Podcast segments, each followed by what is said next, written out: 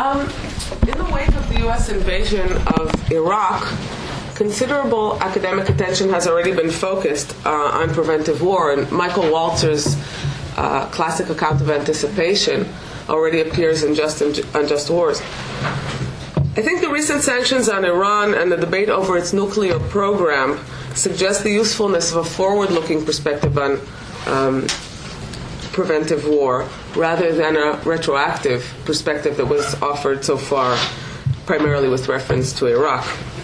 I'm going to focus here on the contemporary literature on just war theory, much of which I would say opposes early military strikes, and I'm going to suggest that it actually contains the resources to support an early Israeli strike on Iran.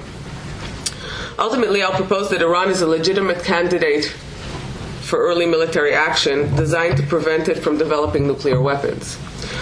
I'll argue that in principle, under certain conditions and when the time is right, a unilateral Israeli strike on Iran would be justifiable both morally and legally as self defense.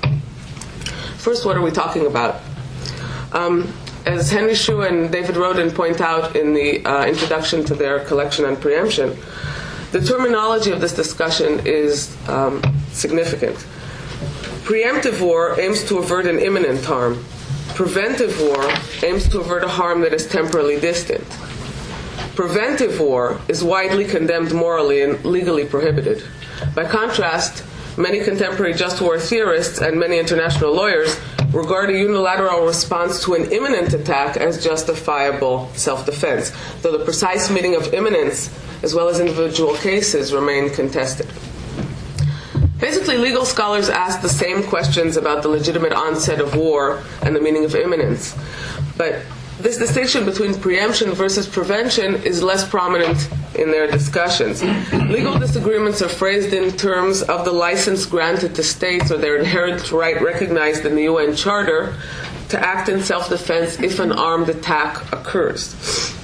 While the UN Charter system aims to avoid war, Chapter 7 uh, of the Charter recognizes two exceptions to its prohibitions on the threat or use of force. Um, self defense if an armed attack occurs, and military action undertaken with uh, um, authorization by the Security Council. For the lawyers, the question is whether any particular act of belligerency in question can be assimilated to self defense. Um, otherwise, it can be legal only if authorized by the Security Council. At what early stage might we regard an armed attack as having occurred or begun to occur, justifying self defense?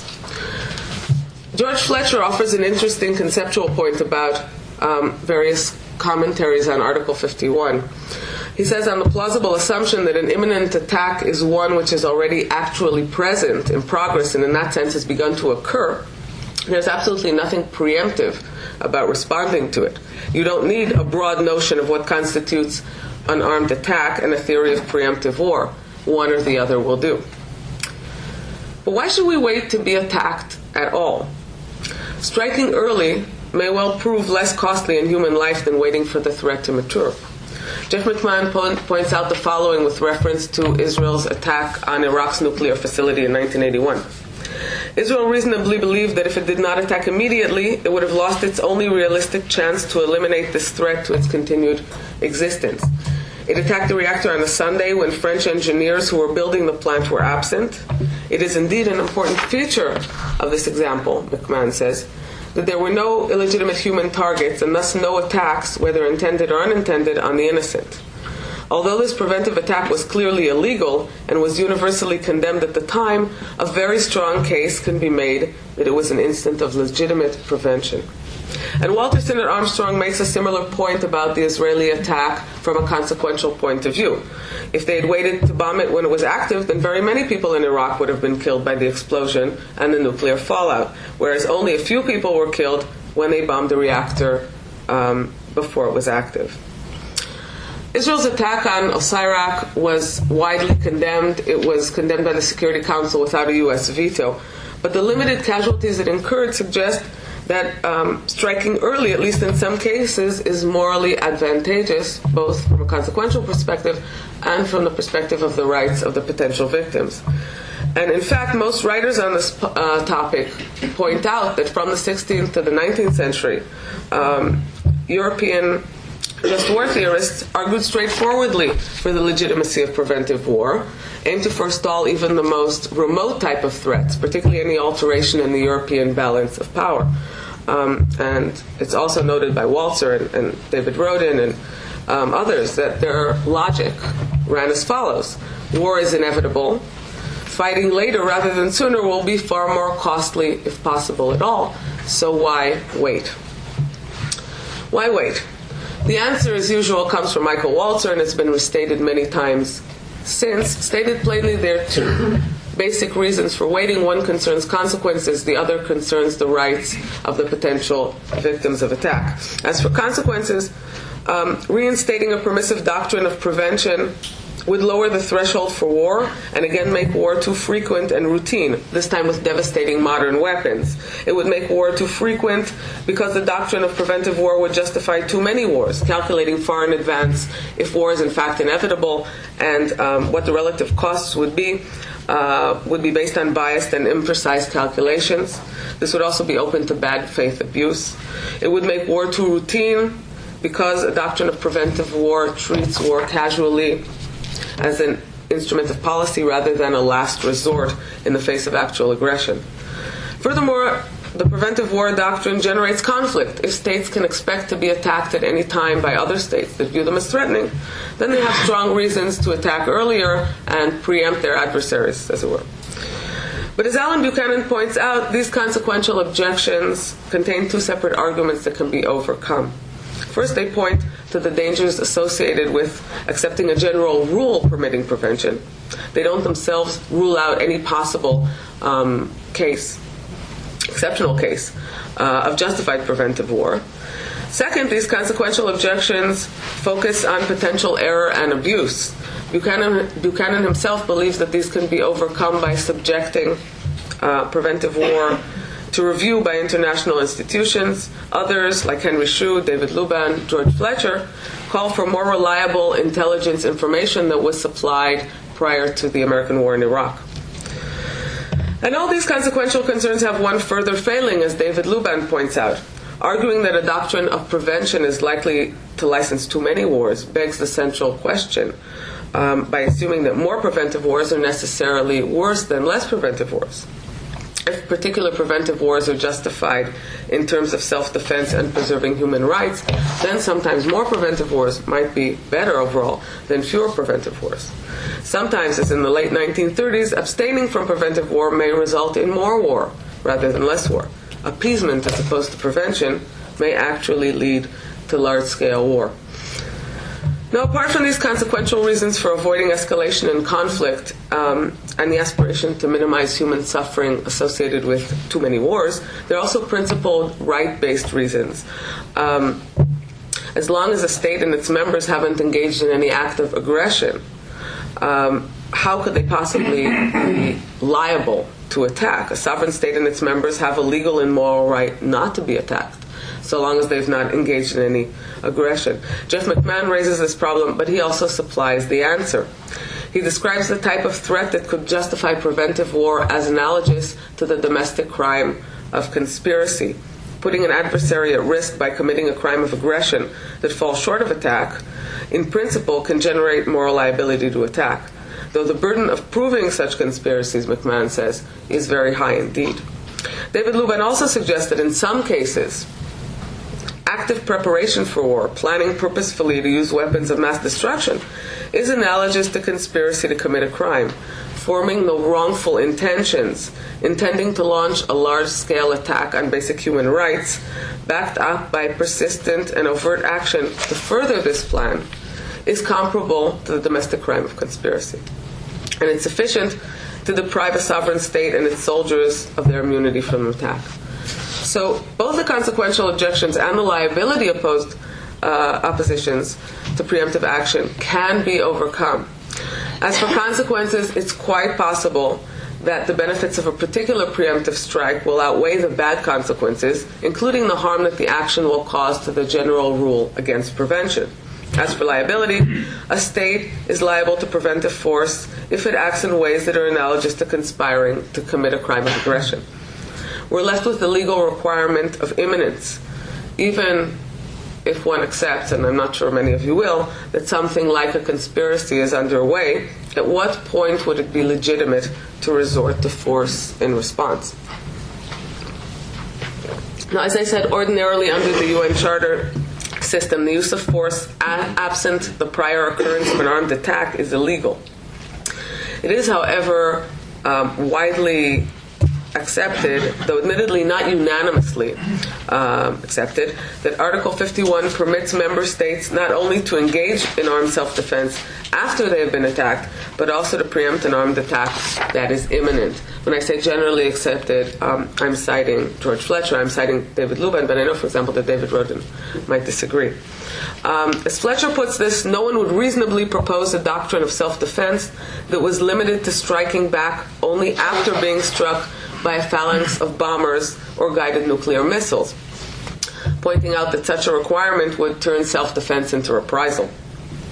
While it is clear, Fletcher continues, in customary international law that the right of self defense includes the response to an imminent attack, there is no treaty explicitly defining imminence, and it's consequently legally unclear what this actually means in terms of triggering the right to self defense. Discussing early military action, Walzer describes a continuum of anticipation rather than a stark dichotomy between imminent and non imminent threats. At the most restrictive end of this continuum, he quotes U.S. Secretary of State Daniel Webster from 1842 regarding the Caroline incident.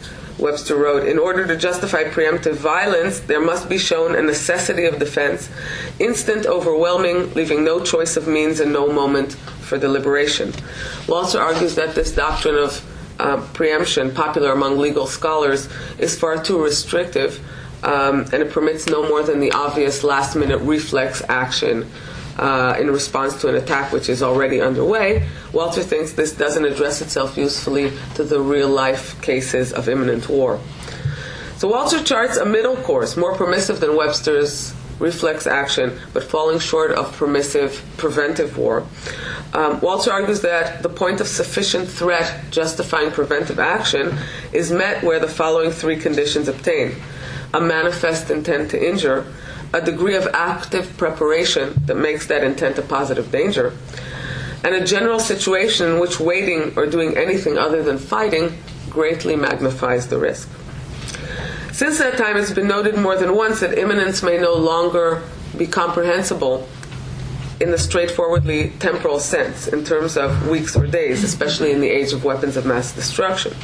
The requirement of imminence may be fundamental to justifications of self defense, but this requirement need not necessarily be a simple countdown of weeks or days before the impending attack, but rather the notion that a first strike is justifiable when it is undertaken at something like the last moment for successfully preventing the harm it is intended to forestall.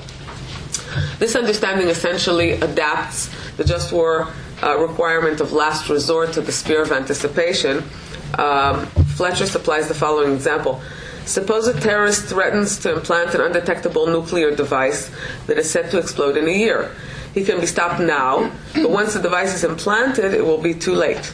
In these cases, the attack is non imminent, but the threat is real and ineluctable, and recognizing a right to legitimate defense would seem sensible and appropriate. Arguing for a restricted doctrine of preventive uh, war, which would justify first strikes against rogue states constructing weapons of mass destruction, David Luban interprets imminence in probabilistic rather than temporal terms. In the traditional legal understanding of imminence, a first strike can be assimilated to self defense when the wrongful aggression is imminent in temporal terms. Luban argues that on the same logic, an attack that is imminent in terms of probability, being all but certain, justifies preventive war as self defense. When suffering from the aggression of a rogue state, Luban says, is imminent in the probabilistic sense, when it is virtually a sure thing, preventive war is assimilated to self defense just in the same way as preemptive war is assimilated to self defense um, um, usually. Now, Luban defines a rogue state as a threat state, a state fostering a militaristic and violent ideology backed up by a track record of violence and a build up capacity to pose a genuine risk. His restricted doctrine holds that preventive wars are permissible against rogue states when a rogue state is one whose policies and past track record make it overwhelmingly likely that it is aiming with belligerent intentions.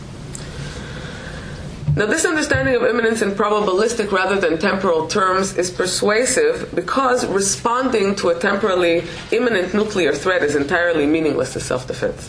One simply cannot defend oneself against a nuclear attack that is literally on its way. Continuing to regard imminence in purely temporal terms renders the inherent right to self defense totally void in the nuclear age.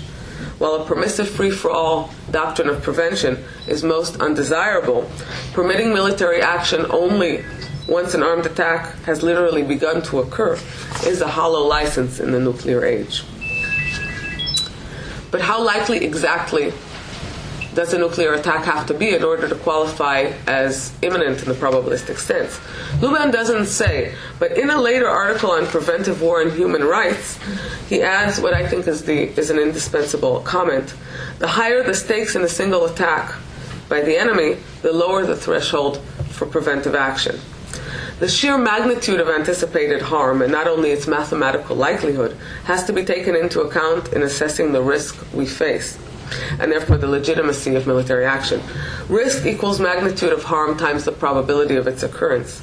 Once we reasonably exchange the temporal understanding of imminence for a probabilistic understanding, the probability of the pending attack and its enormity, right, uh, replace the idea that it's instant and overwhelming. The magnitude of harm, and not merely its likelihood of maturing, becomes part of its overwhelming nature. Clearly, even when the stakes are high enough, the probability of an actual attack has to be very likely, and Luban says this as well.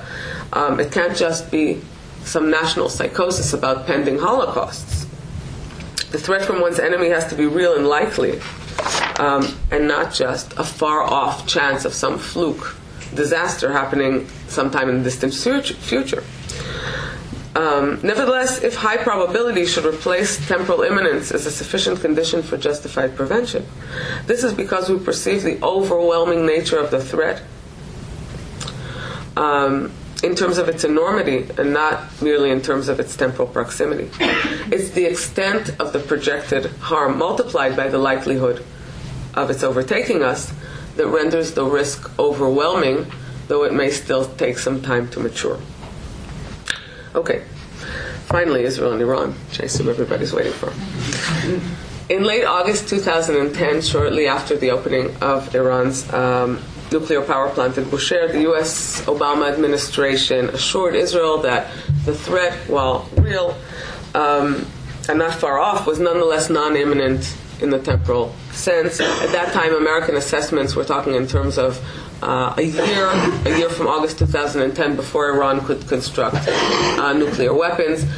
In view of recent events, it looks like that time frame is probably a little bit further off, maybe as far off as 2015. Either way, despite denials from Tehran, the U.S., along with much of the international community, um, not only Israel, strongly suspect Iran of developing a secret nuclear weapons program, not so secret, and fear that it will attain nuclear military capability in the not too distant future.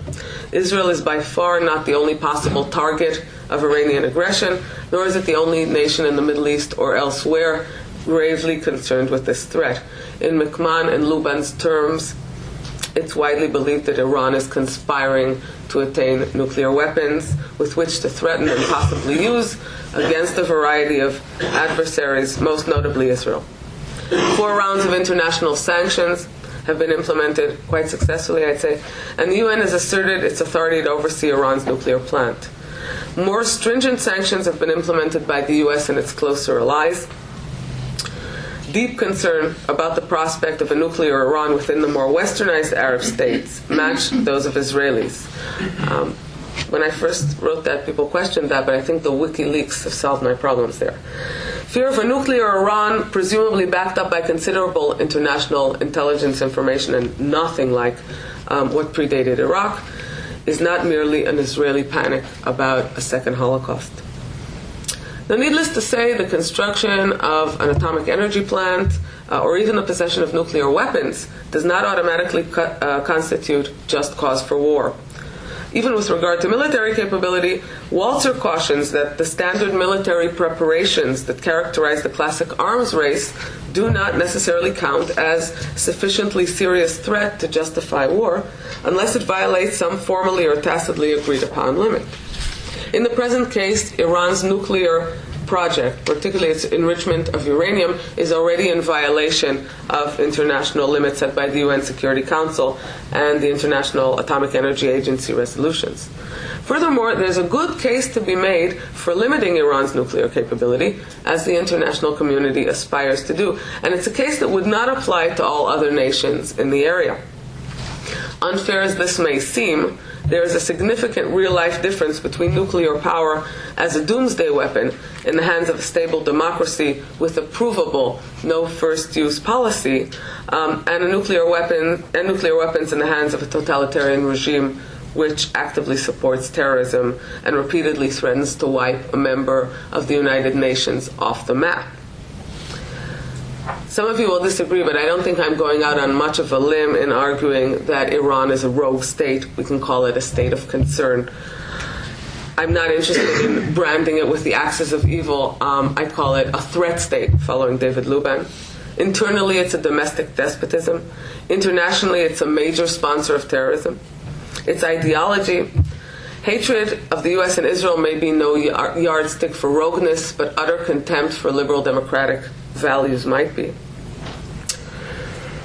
Iran's track record of severe restrictions on human rights, terrorism, brutality, aggressive public speeches, introduction of drone bombers dubbed the ambassador of death, Holocaust denial, and so forth indicate a violent ideology. When combined with a build-up capacity to pose a genuine risk, this makes Iran into a threat state to be reckoned with. It remains to be seen, of course, when and how Iran ought to be reckoned with. Luban suggests that preventive military action against the specific type of threat, threat states amassing weapons of mass destruction, can be justified as self defense. Iran potentially poses just the right type of threat that warrants early military action. I'm afraid the theoretical discussion of the literature cannot possibly determine whether all the necessary conditions um, have thus far been met bearing in mind that much of this needs to be settled in the realm of practice rather than theory, I do have a few further hesitant comments to make on the specific case. First, what should we make of President Ahmadinejad's statements about Israel? Back in Just and Unjust Wars, Walzer warns that the boastful ranting to which political leaders are often prone isn't in itself threatening. Injury must be offered in some material sense as well nor are, nor are provocations the same as threats. Ultimately, sufficient threat in Walzer's term is largely a matter of material injury and context. Some linguistic discussions of Ahmadinejad's ranting concern the precise translation of his alleged threat to wipe Israel off the map.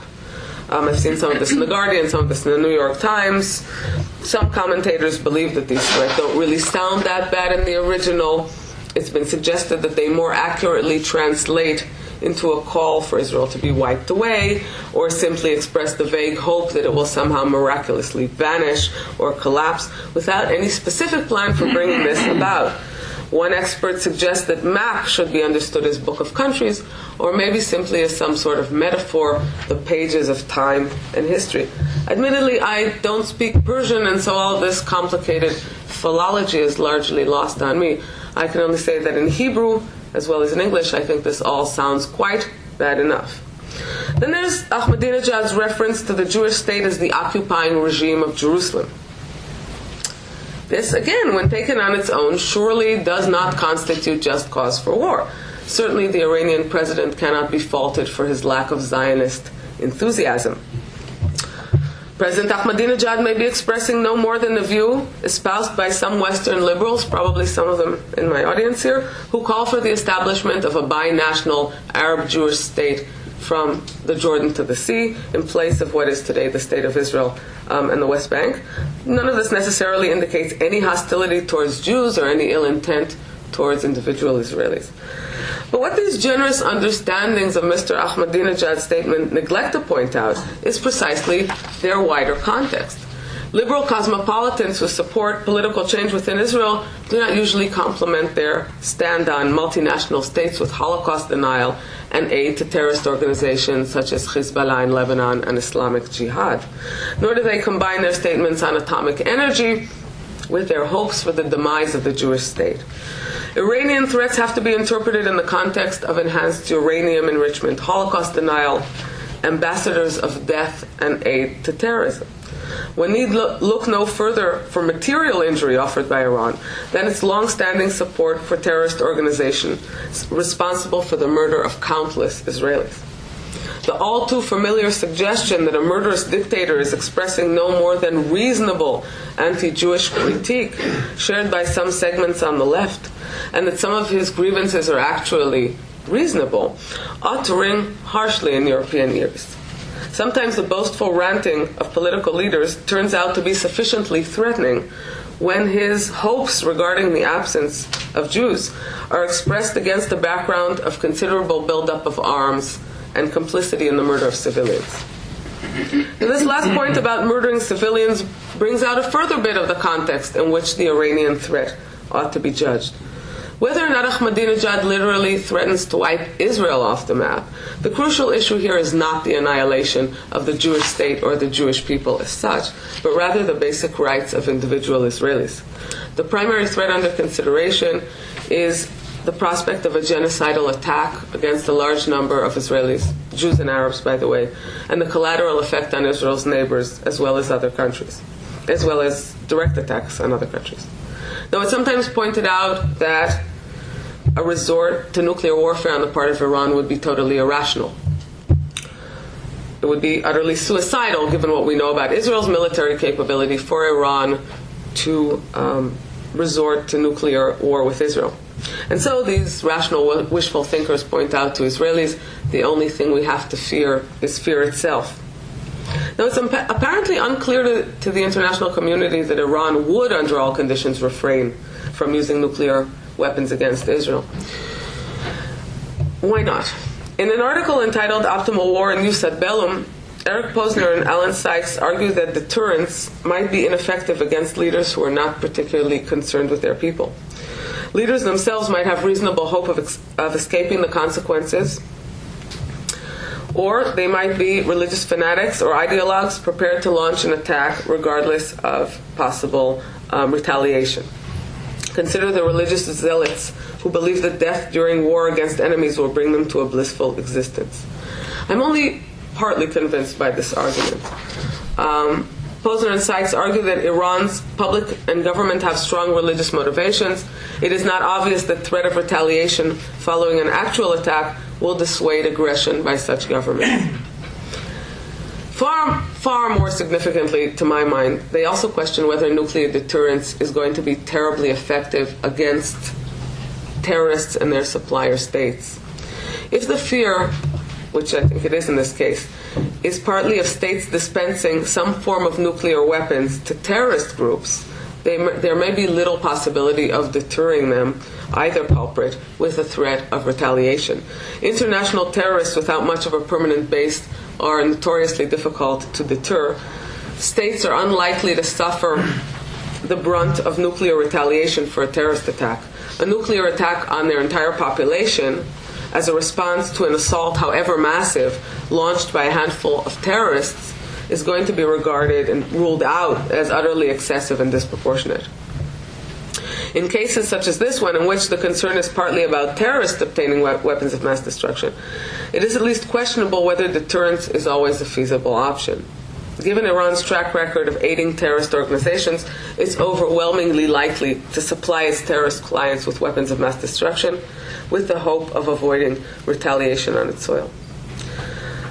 Now, even if Iran were to refrain from any of this for the time being, the infliction of perpetual terror in itself constitutes an attack against Israel.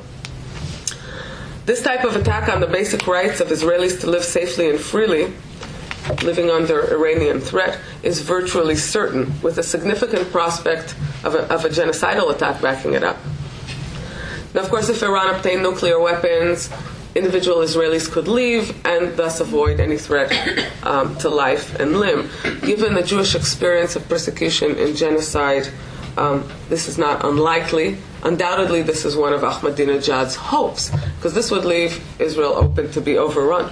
But it's absolutely no defense of the Iranian president to point out that he might prefer that Israelis simply leave, um, leaving Israel very vulnerable, um, than actually killing them. Walzer captured this type of terrorizing fear when he considers that a threat may be sufficient to justify defensive war against states and nations that are, in a sense, already engaged in harming us and who have already harmed us by their threats, even if they have not yet inflicted any physical injury. Furthermore, as noted, Iran has already inflicted physical in- injury with its complicity in terrorism. Certainly, support for such attacks indicate manifest intent to injure. Possibly, such attacks already constitute armed attacks against Israelis. Much more active preparation in the nuclear direction, and Iran's intent becomes a positive danger. An early military strike against Iran might then be justified as defensive, in Walzer's terms, when a general situation emerges in which waiting or doing anything other than fighting greatly magnifies the risk. Two more minutes. All right, I suggested that the threat of a nuclear Iran is credible and that the risk is genuine. Precise probability of an Iranian attack, either directly or by terrorist proxy, seem extremely difficult to gauge, and I'll admit that. This, I think, is where magnitude of harm fits into the risk factor. Any quantitative rather than straightforwardly temporal interpretation of imminence has to account not only for the likelihood of a future attack, but also for the extent of harm, the magnitude of harm in question. On anything but the most antiquated understanding of imminence, relevant only to attack with conventional weapons, the sheer vastness of the, of the possible atrocity has to fit in to our calculations of risk and urgent necessity um, as part of the overwhelming nature of the threat. Of course, recognizing that the magnitude of harm lowers the threshold for prevent, prevention, as Luban does, doesn't in itself justify any particular attack. In thinking about this specific case, I think we should resist easy answers from those who would entirely disregard international constraints in favor of renewing an overall permissive doctrine of preemption. I think there's quite a lot of literature like that, John Yoo, Alan Dershowitz, and so forth. But routine and predictable opposition to any early military strike under any conditions is equally dangerous and simplistic. There's no call for automatic rejection of the military option, neither from the perspective of the just war tradition nor from international law. Both have the resources for authorizing such, such action um, in the appropriate cases. Possibly the language of preemption and imminence may not even be necessary when one recognizes Iranian sponsored terrorism as armed attacks against Israel that have already occurred. Certainly, funding and supporting these attacks offer material injury and constitute manifest intent to injure on the part of Iran. Optimally, any early strike on Iran would be an international endeavor and not an Israeli endeavor. It would be authorized in advance by the UN Security Council and backed by the United States. This is extremely unlikely. Failing that, to conclude, should Israel attack Iran? Like any military action, such an operation would only be justified at the point of last resort, as an absolute last chance at averting a catastrophic harm. And the most crucial practical questions here cannot be answered in theory. When would that be? Similarly, satisfying the just war requirement of proportionality ad bellum will depend on the extent of military action required and its costs, both direct and collateral, as against its projected benefits. All this is widely disputed even among military experts, and I'm not a military expert. It's obvious that Israeli preventive action would be limited, falling far short of conquest and regime change of the type we saw, obviously, in Iraq. Just look at the size of Israel and look at the size of Iran. Um, on the other hand, it's wildly optimistic, in fact, impossible, to think that the threat of a nuclear Iran can be thwarted by a single in and out Israeli airstrike of the type that took place uh, in Iraq in 81. On all accounts, the situation is extremely dangerous and extremely complicated. Such a strike is likely to cause considerable collateral damage. It might result in enhanced terrorism against Israel, probably enhanced terrorism against Jewish communities abroad. Conceivably, it might result in war with neighboring Arab countries such as Syria. I think that's a bit less likely. As for the benefits, admittedly, the optimal aim of an Israeli strike would be forestalling a developing harm and postponing the threat as far as possible into the distant future. It's doubtful whether any nation can be prevented indefinitely from attaining nuclear power if it remains determined to do so. Halting a genocidal threat and significantly postponing its recurrence with the hope of future improvement in the overall situation is nonetheless no small achievement. As for appropriate timing, American assessments indicate, as I've suggested, that the threat to be averted in relation to which imminence is to be judged is not an actual Iranian attack on Israel, but rather the point at which Iran could obtain nuclear capacity. President Obama's position that a nuclear Iran would be unacceptable implies that this eventuality in itself would constitute a harm to be averted whenever it emerges as imminent. Certainly, it cannot be averted after it matures. Preemption in such cases, once a threatening nation is armed with nuclear weapons and poised to attack, is clearly not a feasible option. If this is so, then if and when all else fails, and I stress that if and when all else fails, and subject to reliable international intelligence gathering and proportionality, the right time to strike would not be when an actual nuclear attack is on its way but rather when Iran is on the brink of acquiring nuclear weapons. Any later than that, and the response is too late, useless, and probably suicidal. Any sooner, and the threat is non imminent in any sense of the word. However, if there is to be any margin for error, I suggest, the magnitude of the risk implies that it would be preferable and justifiable for Israel to err on the side of striking somewhat too early rather than striking too late stated plainly, there's simply too much to lose. Thank you. Thank you.